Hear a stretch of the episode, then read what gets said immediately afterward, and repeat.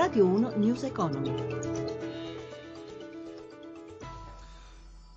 Buonasera, benvenuti. Continua la settimana difficile dei mercati sull'onda dell'incertezza causata dal referendum britannico. Milano maglia nera in Europa, mentre lo spread si alza a 152 punti base. Tra poco le chiusure, intanto si moltiplicano gli appelli delle autorità economiche e finanziarie contro Brexit. Il Fondo monetario avverte che porterà incertezza, volatilità sui mercati e crescita più lenta. Il ministro dell'economia italiano Padoan, dal canto suo, tranquillizza su possibili contrappol- contraccolpi per l'Italia, ma la BCE eh, tra- parla di gravi conseguenze per l'Unione Europea. Il servizio di Massimo Giacomini.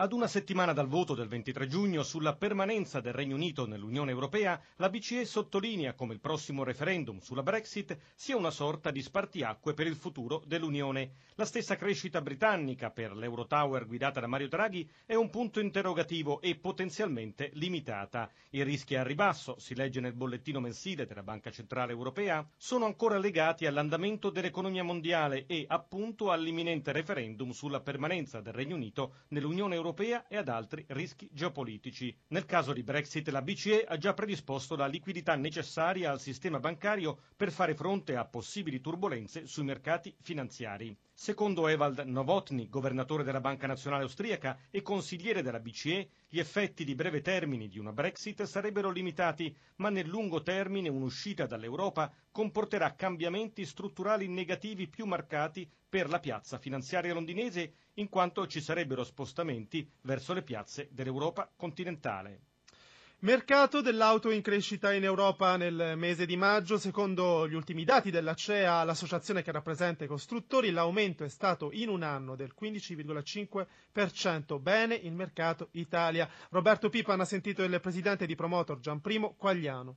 Quagliano il mercato dell'auto sta andando a gonfie vele, soprattutto Fiat si è confermata quarto produttore in Europa con il 7,4% del mercato ed una crescita dello 0,6%. Bene soprattutto Lancia, ma anche la nuova 500L. Qual è la ragione di questa crescita del mercato? Il mercato cresce perché c'è ancora una domanda di sostituzione arretrata nei lunghi anni della crisi ed anche perché c'è uno forte stimolo sulla domanda esercitato dalle formidabili innovazioni che stanno arrivando in questo momento sul mercato e che anticipano quelle ancora più formidabili che si avranno nei prossimi anni, cioè l'auto a guida autonoma ed anche si pensa ormai che non sia più utopistico ipotizzare che gli incidenti sulle strade e i morti siano definitivamente cancellati. Era un'utopia fino a ieri, ma oggi diventa un obiettivo concreto. Naturalmente forse non si arriverà a zero, ma si ridurrà moltissimo il numero di morti e di incidenti sulle strade e, e questo avverrà entro gli anni venti. E questo perché? Perché le case hanno puntato moltissimo sulla sicurezza e la guida autonoma va proprio nella direzione di ridurre al minimo soprattutto gli incidenti.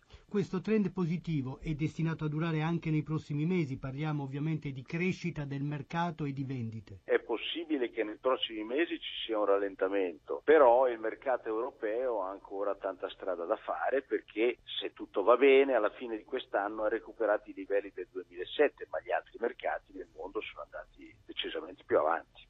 Allora adesso le chiusure dei mercati a Milano in diretta, c'è cioè Marzio Quaglino. Diciamo che il recupero di ieri è stato solo un rimbalzo, le borse hanno chiuso eh, tutte in, eh, con il segno meno, anche se c'è stato un eh, recupero proprio sul finale. Naturalmente continuano le preoccupazioni per la possibile uscita della Gran Bretagna dall'Unione Europea. Andiamo a vedere allora gli indici. Londra ha chiuso con una flessione molto contenuta, meno 0,27%, Francoforte meno 0,59%, Parigi meno 0,45%.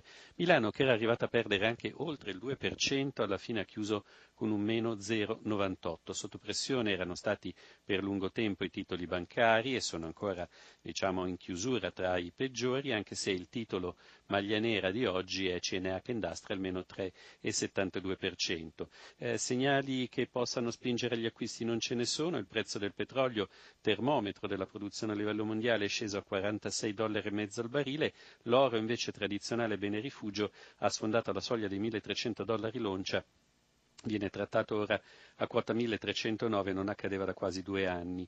E infine, per quello che riguarda i titoli di Stato, sono i nostri ancora sotto pressione, 157 punti base con uh, il Bund tedesco e rendimento all'1,56. Infine, per quello che riguarda le valute, forte arretramento dell'euro nei confronti del dollaro, con il cambio che è scivolato a quota 1,1143.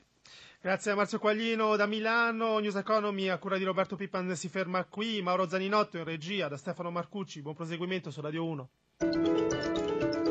Radio 1 News Economy.